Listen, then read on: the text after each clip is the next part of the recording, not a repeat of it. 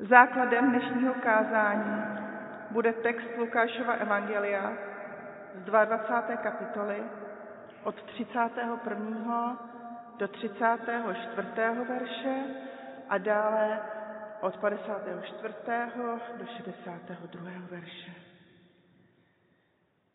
Šimone, Šimone, hle, Satan si vyžádal, aby vás směl tříbit jako pšenici. Já jsem však za tebe prosil, aby tvá víra neselhala. A ty, až se obrátíš, buď posilou svým bratřím. Řekl mu, Pane, s tebou jsem hotov jít i do vězení a na smrt. Ježíš mu řekl, pravím ti, Petře, ještě se ani kohout dnes neozve a ty už třikrát zapřeš, že mne znáš. A text čtení pokračuje dále od padesátého čtvrtého do šedesátého druhého verše. Pak ho zatkli a odvedli do veleknězova domu. Petr šel zpovzdálí za nimi. Když zapálili uprostřed nádvoří oheň a sesedli se okolo, přisedl mezi ně i Petr. A jak seděl tváří k ohni, všimla si ho jedna služka. Pozorně se na něj podívala a řekla, tenhle byl také s ním. Ale on zapřel. Vůbec ho neznám. Zakrátko jej spatřil někdo jiný a řekl, no, ty jsi také z nich. Petr odpověděl, nejsem. Když uplynula asi hodina, tvrdil zase někdo. I tenhle byl určitě s ním, vždyť je z Galileje. Petr řekl, vůbec nevím, o čem mluvíš. A ihned, ještě než domluvil, zakokrhal kohout. Tu se pán obrátil a pohleděl na Petra. A Petr se rozpomenul na slovo, kterému pán řekl, dřív, než dnes kohout zakokrhá, zapřeš mě třikrát. Vyšel ven a hořce se rozplakal. Milí bratři a sestry, dnes si budeme připomínat apoštola Petra a budeme přemýšlet nad pokušením, nad podléháním pokušení, ale také nad možností znovu povstat, posilněn zkušenostmi, které zakoušíme. Neboť teprve tam, kde jsme nějakou zkušenost sami udělali, můžeme mít větší porozumění a soucit pro ty, kteří sami něčím procházejí. Bez dané zkušenosti nemáme prostě dostatek porozumění pro pády a selhávání druhých. Ráda bych zde připomněla reakci rané církve na pronásledování za císaře Decia. Toto pronásledování se uskutečnilo v letech dvě stě čtyřicet devět až dvě stě padesát jedna a bylo velmi kruté a bolestivé. Mnozí křesťané v něm podlehli a aby měli klid, vyjadřovali poctu římským bohům a zapřeli tak svou víru. Jiní, ti majetnější, podpláceli úředníky, aby se nemuseli poklonit římským modlám a zároveň získali potvrzení, že tak učinili. Jejich ztráta tak byla finanční, ale utrpení se vyhnuli.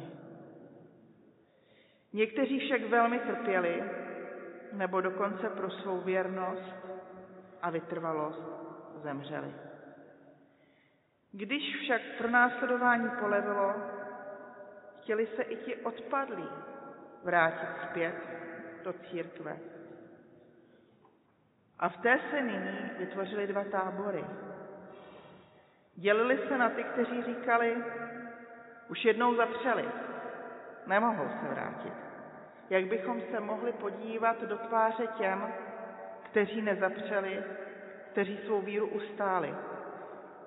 Vždyť pro ní byli těžce mučení. No a byli to právě tito křesťané, kteří se od padlíků zastali. Protože sami byli těžce mučeni, tak právě pro tu prožitou zkušenost měli mnohem více pochopení pro ty, kteří v té zkoušce prostě selhali.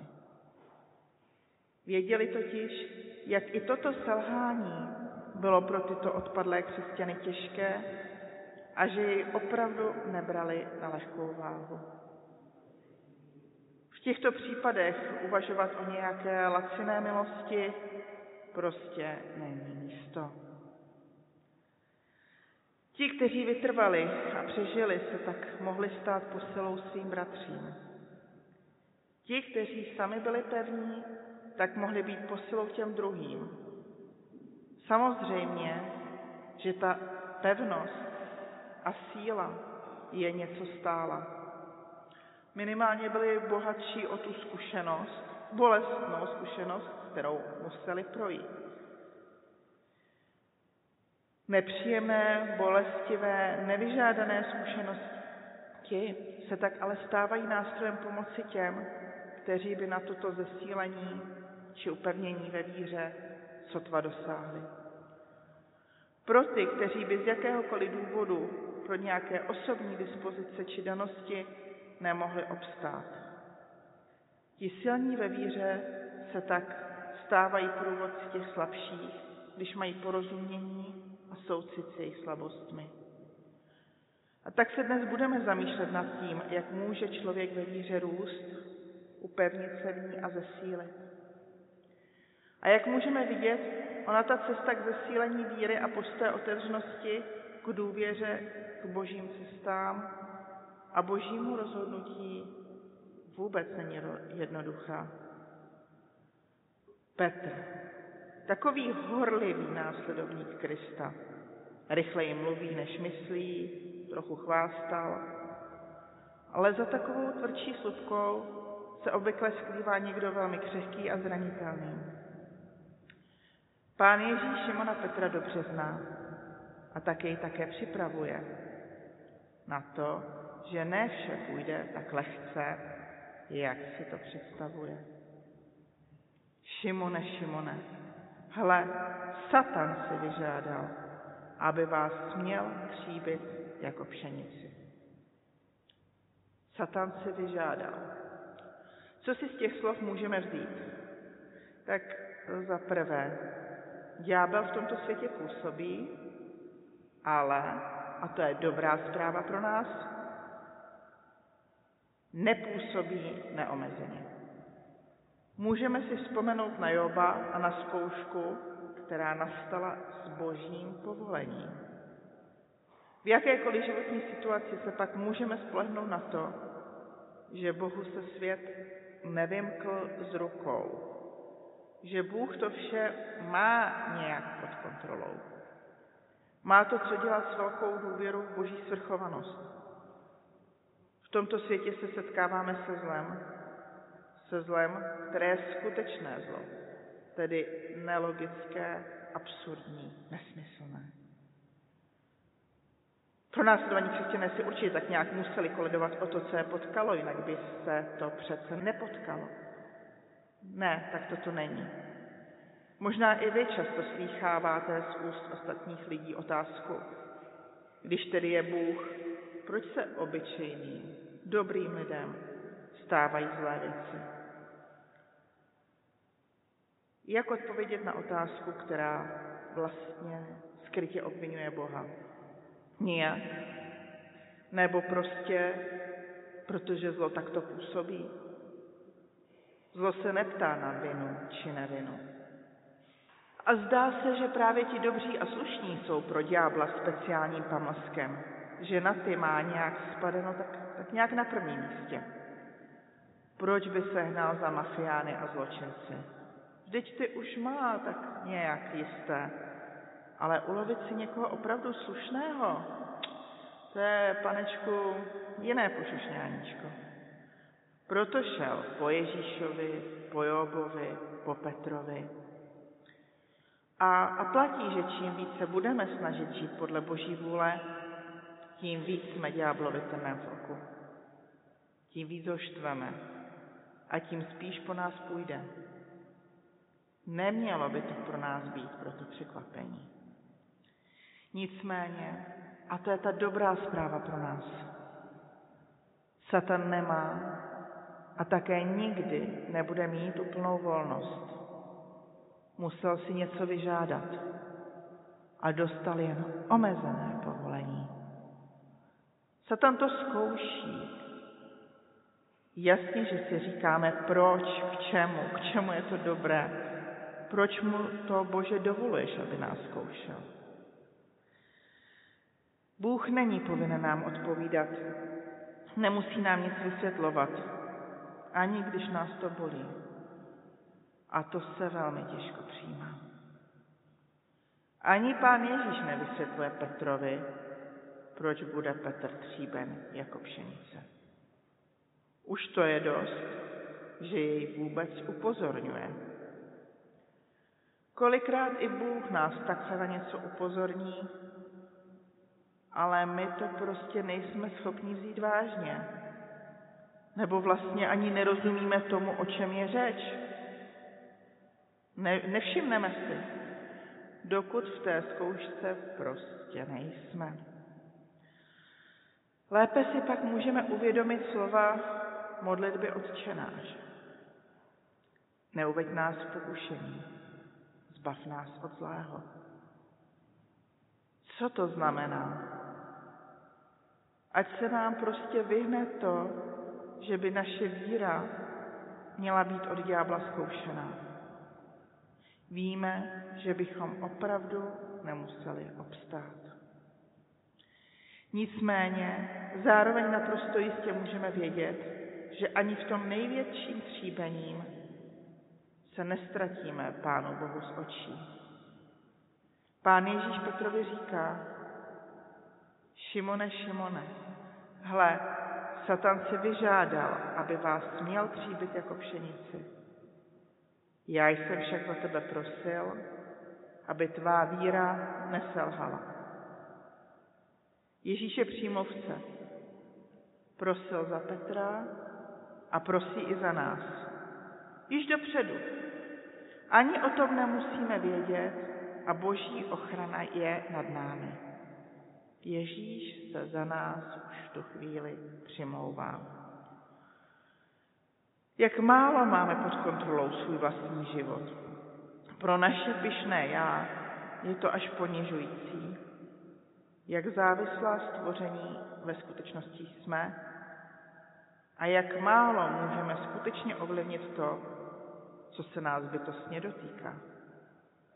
Ale smíme věřit, že Boží přízeň a milost předchází nejen naše konání, ale i ďáblovo pokušení.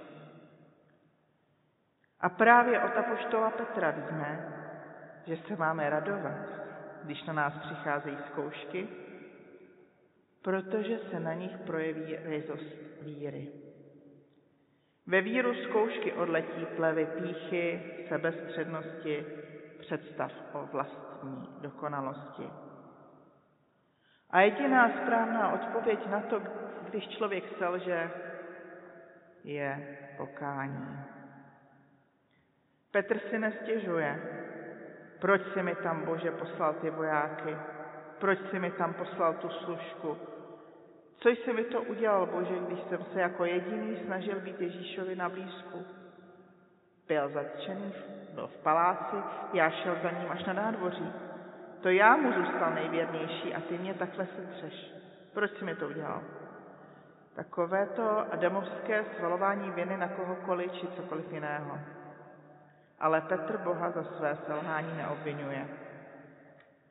Ano, Petr pláče sám nad sebou, nad svým selháním. Ano, bolí to, když selžeme, když spadneme ve svých vlastních očích. Je v tom sebelítost, ale i pokání. A Petr za své selhání neobvinuje Boha. Když člověk dokáže po pádu zase povstat, činit pokání a přijmout odpuštění, je o to silnější a proto i použitelnější pro Boží dílo v tomto světě. A jen ten, kdo poznal vlastní hřích a v pokání se od něj obrátil k Bohu, může být posilou druhým křesťanům. Připomeňme si prvotní církev po Deciově pronásledování. Přijímá i ty odpadlé, ostatně ví, co to je milost. Člověk ve víře hodně vyzrálý se z takových zkoušek dokonce raduje. Apoštol Petr píše: z toho se radujte, i když snad máte ještě nakrátko projít zármutkem rozmanitých zkoušek, aby se pravost vaší víry prokázala k vaší chvále, slávě a cti v den, kdy se zjeví Ježíš Kristus. A je to rada, kterou můžeme vzít vážně. Apoštol Petr ví, jak je to zkoušení bolestné. Sám to nezvládl a třikrát zapřel. A věděl, že totálně selhal. Ale zbavila ho to falešné sebejistoty. Po této zkušenosti už asi nebude tak nabubřelý, ale bude nejspíš mnohem pokornější a vnímavější k Božímu hlasu. Co tedy dělá, když na někoho vedle nás doléhá pokušení? Neodepsat ho. Je dobré být tomu druhému posilou. Máme Ježíšův příklad. Pán Ježíš za Petra prosil. Tak je nám Pán Ježíš vzorem, abychom se za sebe navzájem přimlouvali. A když jsme pokoušenými, můžeme si být vědomi, že si Satan vyžádal, aby nás mohl tříbit jako pšenici. Ale Bůh je na naší straně. Zepřete se ďáblu, co to jde. I to nám radí apoštol Petr. Vzepřete se mu, zakotvení ve víře. A pamatujte, že vaši bratři všude ve světě procházejí tímž utrpením jako vy, říká první list Petrův. Když to dokážete, tak se osvědčí pravost vaší víry a ta se prokáže k vaší chvále, slávě a cti v den, kdy se zjeví Ježíš Kristus. A pokud to nezvládneme, mějme na paměti, že se v pokání můžeme obrátit k Bohu a následně tím spíše můžeme být posilou svým bratřím a sestrám. Vždyť Pán Ježíš za nás prosil a Duch Svatý se za nás přimlouvá neustále. S důvěrou v Boha nemůžeme prohrát. Amen.